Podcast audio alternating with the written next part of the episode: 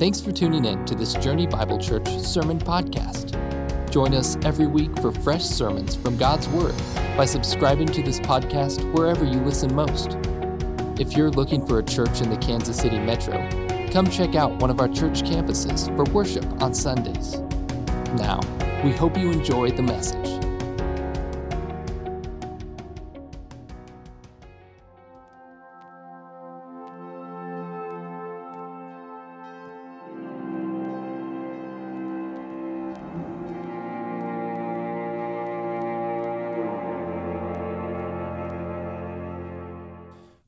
Good morning again, everybody. My name is Colton Tatham, and I'm a Journey's uh, West Campus pastor. If you're new today or if you're listening online, thanks again for tuning in. Uh, in this sermon, we're going to be continuing our All In series about our biblical call to be the church. Uh, last week, we unpacked Journey Bible Church's mission and vision out of Matthew chapter 4. Uh, Pastor Mike also commissioned us as the West Campus to go all in to reach the west side of Olathe. So if you missed that service, be sure to watch it online sometime this week. Now, last week we reviewed our mission statement, which is we are journeying together, passionately following Jesus, and our vision statement, which is that we are a movement of Christ followers changing our community and the world. Our mission and vision both flow from Jesus' unordinary, yet extraordinary and revolutionary call to follow me. The mission reminds us God's calling and our responsibility of the church. The vision reminds us of God's work and our hope as the church. Together, the two help steer Journey Bible Church to hear God's word and do God's word so that through us, God would produce more passionate followers of Jesus Christ. Now, if you're an all in Christian, then you probably have a desire to see the church grow. And if you're an all in Christian, then you probably have a desire to see more people passionately following Jesus. However, what we learn from 1 Corinthians 3 is that Paul planted, Apollos watered, but God gave growth. Again, Paul planted, Apollos watered, but God gave growth. Christians and churches may work towards God's mission and vision, but it is ultimately God who gives the growth. We're reminded of this all throughout the Bible. Uh, God's word is full of illustrations, stories, and metaphors for growing and harvesting fruit and grain. And they teach us that our success um, as a mission or our success in our vision, those things, our success ultimately depends on God. Now, my grandma was a gardener, and she grew all sorts of fruits and vegetables and uh, her farm. Uh, following in the legacy she left, my parents and my sister have both started their own gardens as well. Um, up on the screen are some cute pictures of Riley and Cora, and they're exploring the pumpkin patch at my parents' house. Uh, yesterday, uh, I showed my daughters these two pictures, and I asked Riley and Cora each to tell me how pumpkins grow. I asked them, How do pumpkins grow? My three year old confidently told me, You go to Halloween. That's how pumpkins grow. You go to Halloween. And my one year old responded in snarky silence as she just stared at the picture and just ate her cracker, pretending to ignore me. They were both super helpful. Let's say instead of asking a preschooler or a toddler, though, if I were to ask maybe a biologist or a botanist to tell me how pumpkins grow, they might tell me how the scientific process of photosynthesis works. They might describe how pumpkin vines uh, convert water, air, nutrients, and sunlight into pumpkins. But if I were to ask a farmer or a gardener to tell me how pumpkins grow, they're probably more likely to tell me how to actually grow pumpkins.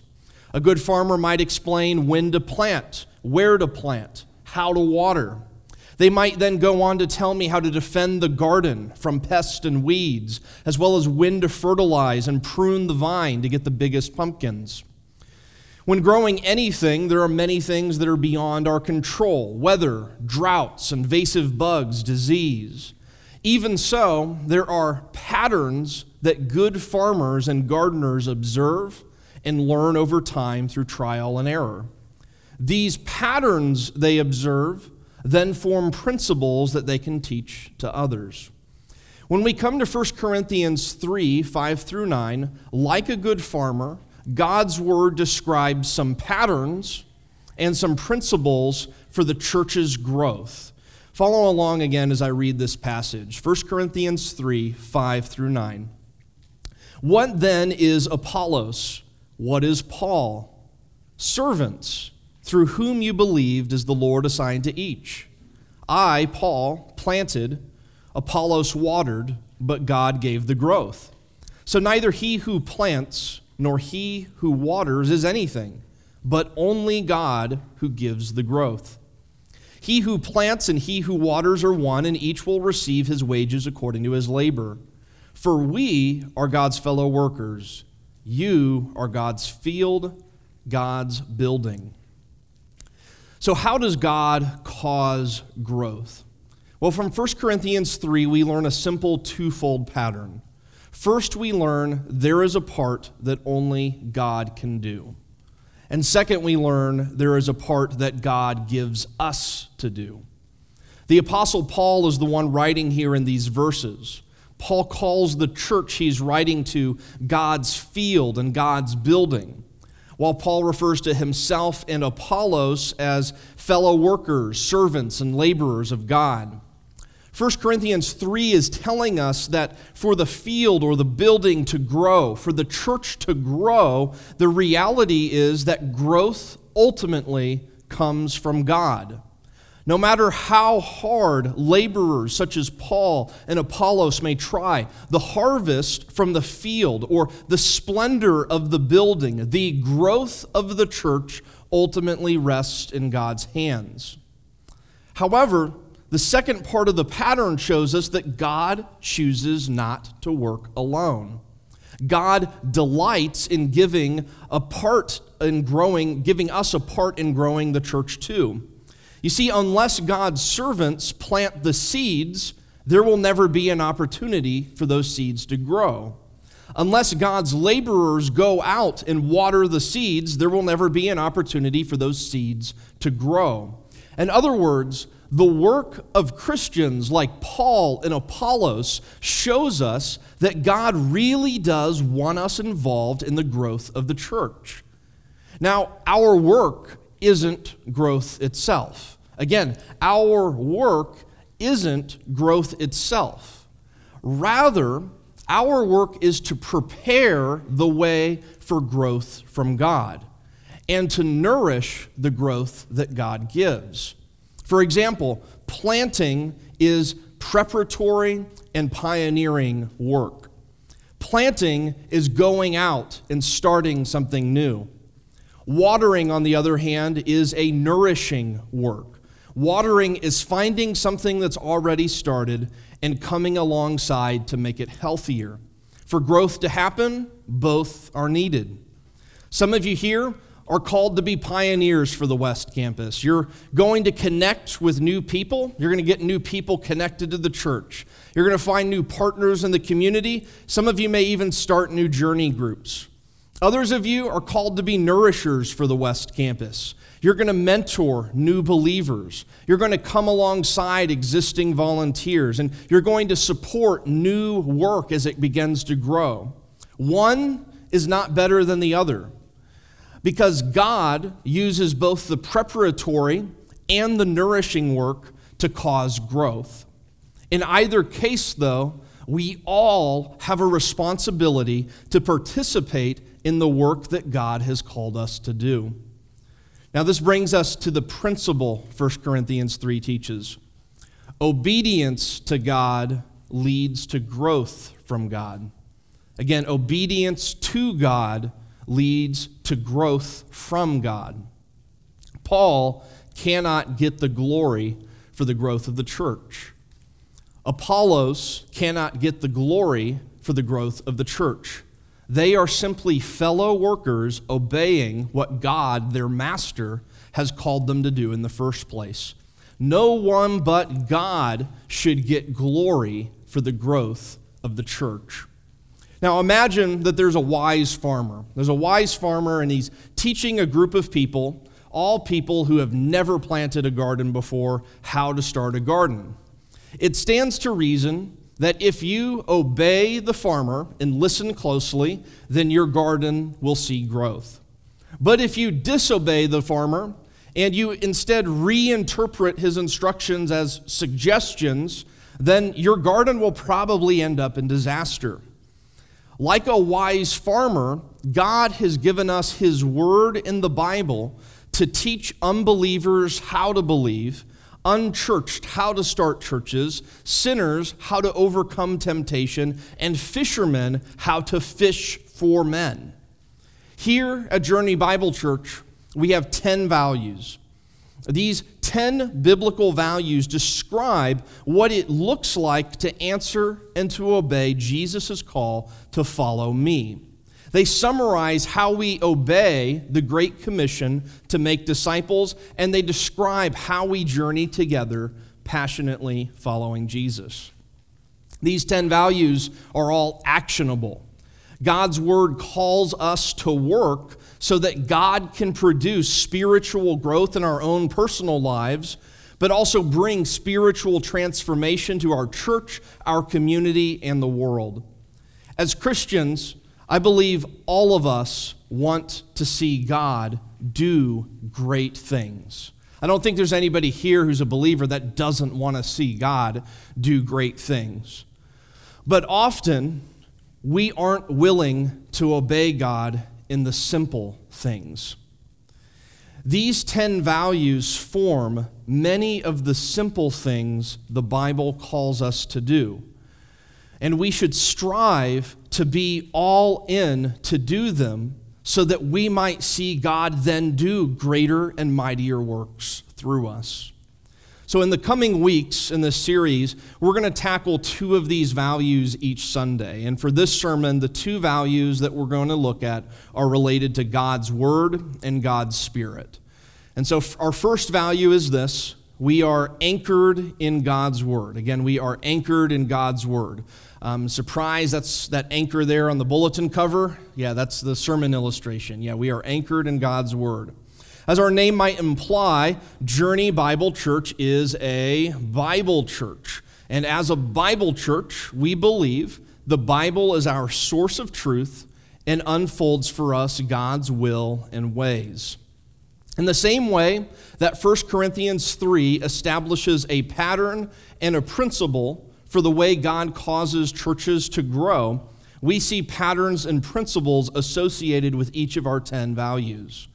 When it comes to being anchored in God's Word, the biblical pattern that we see is that God is revelatory.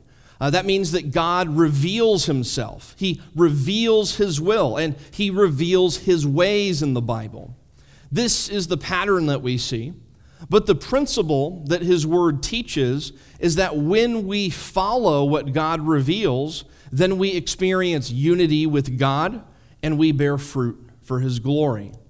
Now, if you have your Bibles, let's go ahead and take a look at John 15, 8 through 13. Again, that's John 15, 8 through 13. It'll also be up on the screen, and you can follow along as I read. This is Jesus speaking to his disciples, and he says this by this my Father is glorified, that you bear much fruit and so prove to be my disciples. As the Father has loved me, so have I loved you. Abide in my love. If you keep my commandments, you will abide in my love, just as I have kept my Father's commandments and abide in his love. These things I have spoken to you, that my joy may be in you, and that your joy may be full. This is my commandment, that you love one another as I have loved you. Greater love has no one than this, that someone lay down his life for his friends. Three times uh, in these verses, Jesus uses the word abide to describe how we're called to relate to God. Now, the word abide connotates a sense of ongoing dependency, reliance, unity.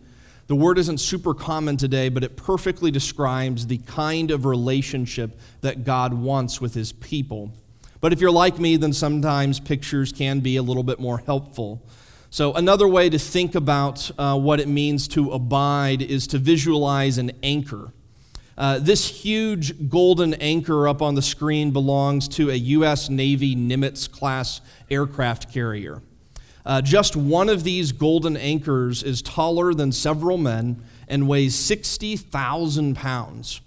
Uh, the Nimitz class aircraft carriers are loaded with two of them. Over 1,000 feet of massive chains tethers each anchor to the ship. Whether that aircraft carrier faces hurricane force winds, huge waves, fierce storms, or strong ocean currents, these anchors can keep the aircraft carrier and all of its crew safe from harm. To abide in God and to abide in Jesus' love is to be anchored in Him. Abiding is like being anchored to God in the same way an aircraft carrier is tethered to an immovable 60,000 pound anchor. This means that when storms and strong currents come, nothing will capsize you and nothing will cause you to drift away because you are anchored to the Almighty God Himself. Again, our first value here at Journey Bible Church is that we would be anchored in God's Word. And with this said, I think there's four takeaways I want us to glean from John 15 about this value. First, be anchored by obeying God's word. Verse 10 says, If you keep my commandments, you will abide in my love, just as I have kept my Father's commandments and abide in his love. When Jesus says, Keep my commandments, he's saying we need to actively obey and do what he commands. And in this verse, Jesus correlates obeying his word as the way in which we abide in His love. This means if you have no desire to obey the word, then you cannot expect to remain anchored to God when the storms and trials come into your life. Second, be anchored by loving God's word. In verse 12, Jesus says, This is my commandment, that you love one another as I have loved you. If you're a follower of Jesus, then Jesus' commandments are God's word. And if you do not grow to love the commands of Jesus and God's word, then you'll never develop the heart to put them into action with genuine love and joy. This means that you cannot passionately follow Jesus if you're not first passionate for God's word. Third, be anchored by remaining in God's word. Jesus says to his followers in verse 8, By this my Father is glorified, that you bear much fruit, and so prove to be my disciples. Now, the key word there is prove. Proving that you're a genuine follower of Jesus is something that requires time, patience, discipline, and testing. The true strength of an anchor is proven when it holds the ship steady again and again during the harshest storms. And this means that if you want to follow Jesus, you not only have to be willing to suffer for his sake, but you have to be willing to remain loyal and devoted and steadfast to his word, even when it's tempting to abandon it. Finally, fourth, to be anchored, be anchored by finding joy in God's word. Verse 11, Jesus says, These things I have spoken to you. Again, God's word, his word, that my joy may be in you and that your joy may be full. Now, another way of phrasing this might be to say, I have given you my word so that my joy would fill you completely. I have given you my word so that my joy would fill you completely. Now, it is pretty amazing to think that the Son of God wants our personal joy to be the experience of His infinite joy. There are many who try to paint the path of following Jesus as the most joyless, boring pursuit you could possibly consider. You know, Christians are often portrayed as boring, joyless buzzkills who live uncomfortable lives full of out of touch rules and regulations and restrictions. Unfortunately, when we as believers act in a way that is cold or bitter or cynical towards the world, we only validate this joyless caricature that many people believe. But God's word far surpasses any other source of joy in this world. In God's word are promises for life, instructions for victory, hope for sorrow, and a guide for purpose. So if you're anchored in God's word, then let Jesus' joy become your joy because you possess a treasure from heaven itself. So, what does it look like to be anchored in God's Word? What does it mean if you're all in for the Bible? Well, from Jesus' words in John 15, we learn that we can be anchored in God's Word by obeying His Word, loving His Word, remaining in His Word, and finding joy in His Word. Like an anchor on a Nimitz class aircraft carrier, a follower of Jesus who obeys, who loves, who remains, and who delights in God's word is not only going to abide in God's love, but they're going to be impossible to capsize. Now, at the end of last week's sermon, uh, I alluded to James 1:22, which says, "But be doers of the word, and not hearers only, thus deceiving yourselves. The reason this warning is so important is that it protects Christ followers from something that I like to call the Siri syndrome. Now, what is Siri syndrome? The Siri syndrome is knowing everything. It's knowing everything and yet being able to do nothing with it.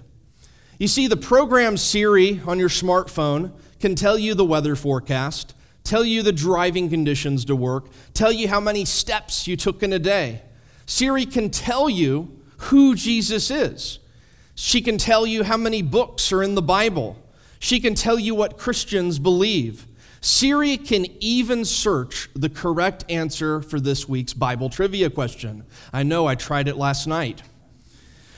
And yet, I've never heard of a story of Siri ever leading anyone to faith in Christ. Just like a parrot, Siri can repeat God's word and she can recite Jesus' commands, but Siri is a program. Siri cannot obey God's word or put it into action. There are many Christians who become afflicted by Siri syndrome. They too are like programs that know all the right answers but struggle to do what God calls them to do.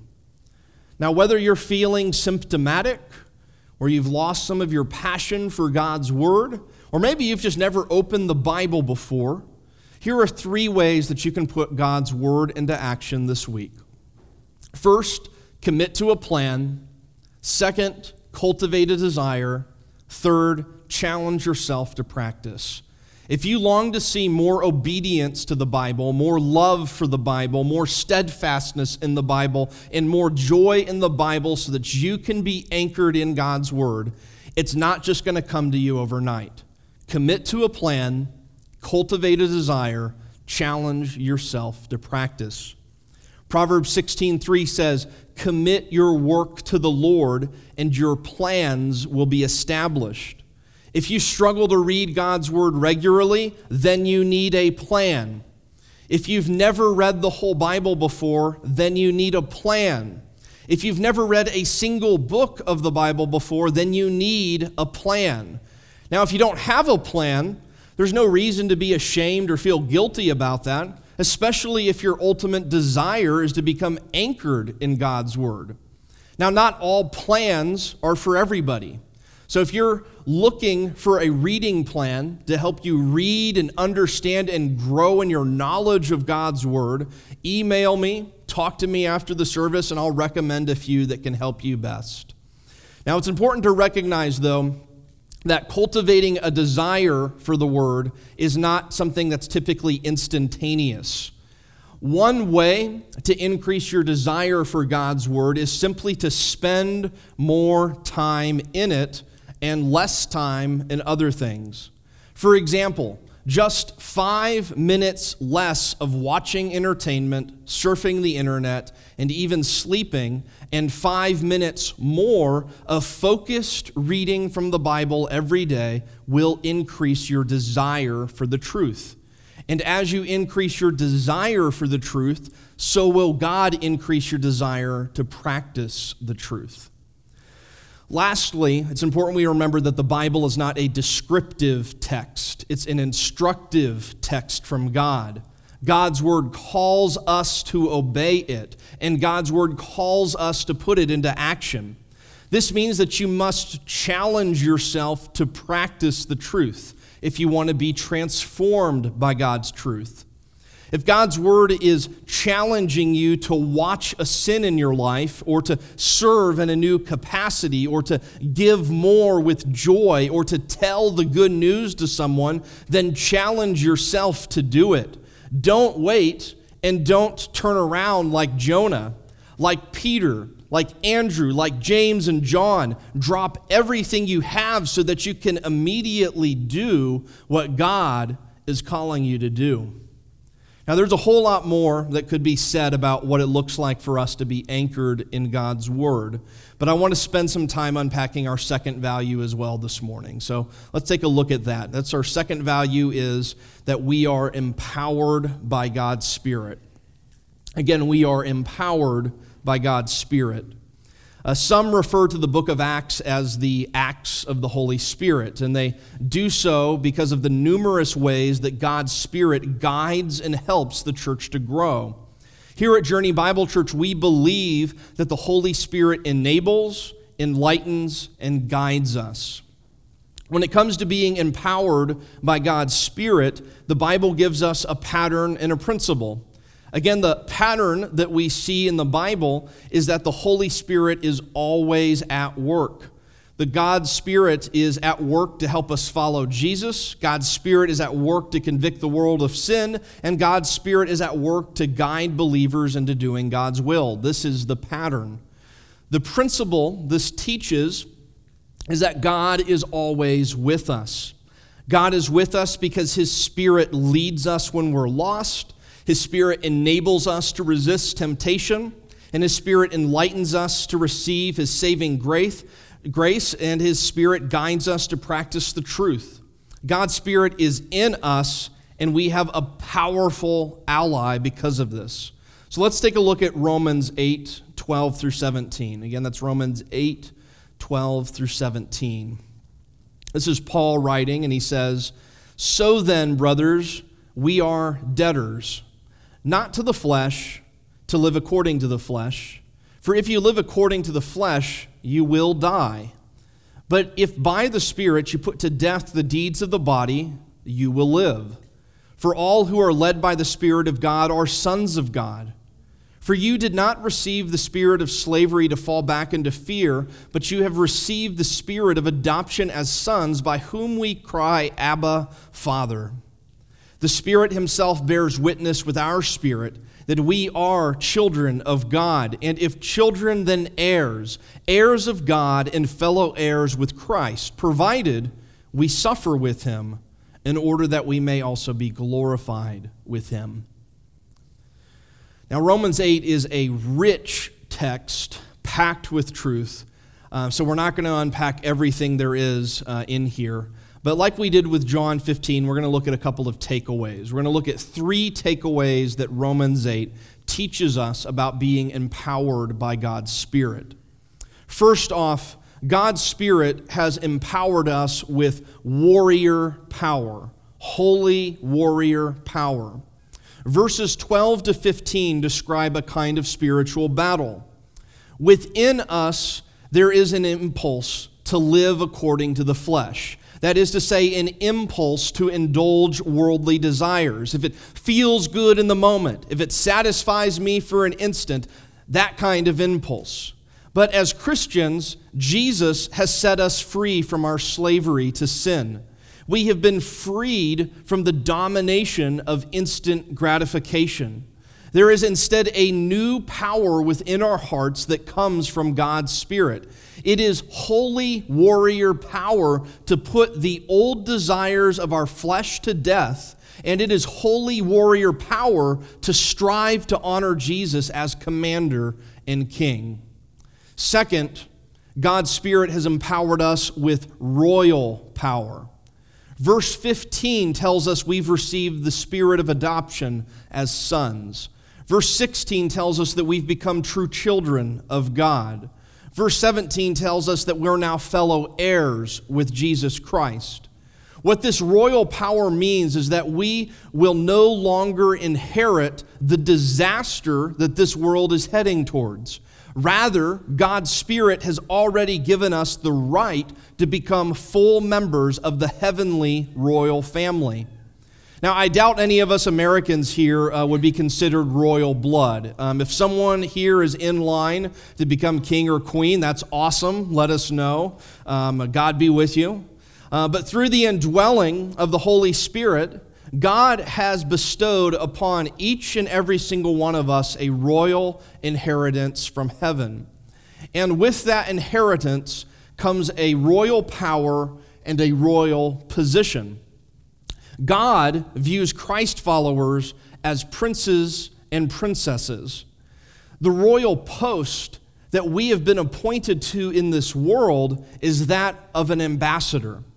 So don't get entangled with your earthly citizenship or the powers of the kingdoms of this world because your spirit has been imbued with glorious royal power that comes from God.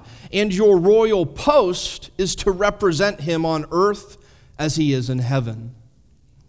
Third, God's Spirit has empowered us with resurrection power. Verse 17 says that we are heirs of God and fellow heirs with Christ, provided we suffer with him in order that we may also be glorified with him. Death is a powerful enemy, but it is an enemy that cannot withstand the resurrection power of God's Spirit within us. To be glorified with Jesus is to be raised to new life with Jesus.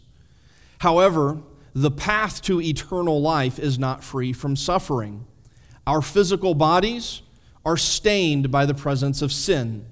Our psyches are warped by the power of sin. For all of this to be undone, we must one day taste death just as Jesus did.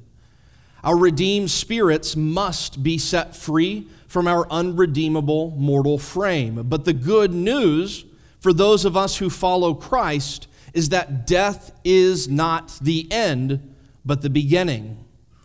We do not have to live in fear because God's Spirit has empowered us with resurrection power.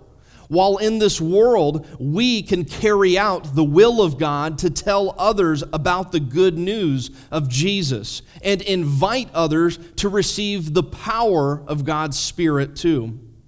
To be empowered by God's Spirit means that you recognize that you've been given holy warrior power, you've been given royal heir power, and you've been given resurrection power to carry out God's will. So if God is for us, who can be against us? The other day, I ran a search online for the world's most powerful inventions, and uh, you know, top three results that came up were the Large Hadron Collider, uh, the U.S. Navy's decommissioned railgun, and Lockheed Martin's Athena laser. I don't know if those are actually the three, those are just the three that came up. Uh, the images on the screen are of the Athena laser successfully shooting down an unmanned drone aircraft. Uh, using super focused beams of heat and light, the Athena laser can cause small vehicles and aircraft and yes, probably people, to burst into flames in an instant. The U.S. military is now set to equip more and more naval vessels, ground transports, and aircraft with laser technology like this. And every day, the world takes one step closer to becoming more like Star Wars. Even in light of the world's most powerful inventions, we have to recognize that none of them have the power to bring the dead back to life. Not a single one of them do and many of them have more potential power to destroy than to create. We have to remember that this is the way of the world, but this isn't the way of God's Spirit. There's a popular Christian speaker and writer named Francis Chan, and a while back he wrote a short book called Forgotten God Reversing Our Tragic Neglect of the Holy Spirit. In the book, he writes this I don't want my life to be explainable without the Holy Spirit. I want people to look at my life and know that I couldn't be doing this by my own power. If you want to experience a spirit empowered life, it's only possible if you first anchor yourself in God's Word Otherwise, you're going to confuse the guidance of the Holy Spirit with your own conscience and your own inner monologue. But if you do consider yourself someone, a follower, who is anchored in God's Word, then you'll probably realize that many of the works Jesus calls his disciples to do are absolutely impossible. It's impossible to walk on water. It's impossible to cast out a demon. It's impossible to be born again, and it's impossible to bring the dead to life. And yet, Jesus calls his followers to do impossible things to help save souls and to change the world for God's glory. Like Francis Chan says, we cannot do these impossible things in our own power. We have to be empowered by God's Spirit. And for each one of us, this means that we're called to live our lives in such a way that our lives cannot be explained without the Holy Spirit, and our lives cannot be explained by our own power.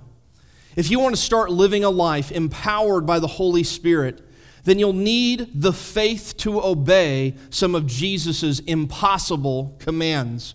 You'll need the fearlessness that only comes from God's Spirit to preach the gospel to a stranger, to build relationships with the unreached and the unchurched, to invite wayward friends and neighbors to come and see, come and hear the good news at church.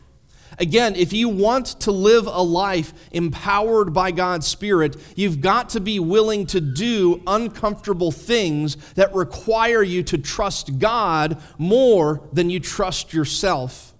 As Romans 8:17 said, you've got to be willing to suffer for Christ if you truly want to be glorified with Christ. Now, I hope that today reviewing these two values has been helpful. Journey Bible Church wants to be a church in this community where all in believers are anchored in God's Word and empowered by God's Spirit.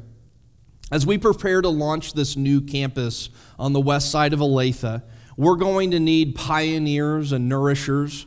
We're going to need scaffolding to build the team. And we're going to need believers stepping out in faith.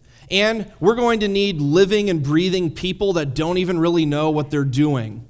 Uh, if you're interested in learning more about what it looks like to get involved, you can always talk to me or email me this week as we start this new endeavor. But as we close this message, I do want to leave you with this illustration Patrick Mahomes and Tyreek Hill. Uh, yes, they're playing this afternoon, so, um, but not at noon, so that means you can't miss the lunch. So, now, the way that God invites us to carry out the work of the kingdom of heaven is a lot like the relationship between the Kansas City Chiefs quarterback and wide receiver. Quarterback Patrick Mahomes and coach Andy Reid do most of the play calling for the Chiefs. But that doesn't mean that the rest of the offensive team just stands still. Wide receivers like Tyreek Hill have to fight to get in position to catch the ball. Tyreek Hill may know the play, but if he doesn't work to get open, then Mahomes is going to find someone else to throw to, or he's just going to run the football in himself. The reason why the Chiefs' offense can be so fun to watch in football is that you have a talented quarterback with talented receivers fighting to get open. Even when the team gets down, they're not out. They keep fighting until the end. As we carry out God's mission and vision for Journey Bible Church, don't be content to stand on the sidelines. Don't be content to be the team's water boy. God is calling the church to go all in. So that means it's time for us to get off the bench. It's time for us to shake off a few tackles. And it's time that our church starts playing offense to bring revival to our community for the glory of Jesus Christ. Let's pray. Father God, thank you for calling us to advance your kingdom. God, we pray that you would continue to anchor us in your word. And God, we pray that you would continue to empower us by your spirit. Lord, we long to see you do a mighty work on the west side of Olathe. But Lord, we acknowledge that it first starts with us obeying the simple commands of your Son. God, some may plant, some may water, but you, Lord, give growth. God, help us to follow Jesus with the kind of all in faith that causes others to see the power of your Holy Spirit at work within us. In our weakness, give us the power of a holy warrior to overcome temptation. Cultivate in our hearts a love for your word, and God, challenge our conscience to do your word. Let the efforts of our labor lead many to faith in Christ. And let the efforts of our labor be all for your glory. In the name of Jesus, our Lord and Savior, all God's people said, Amen.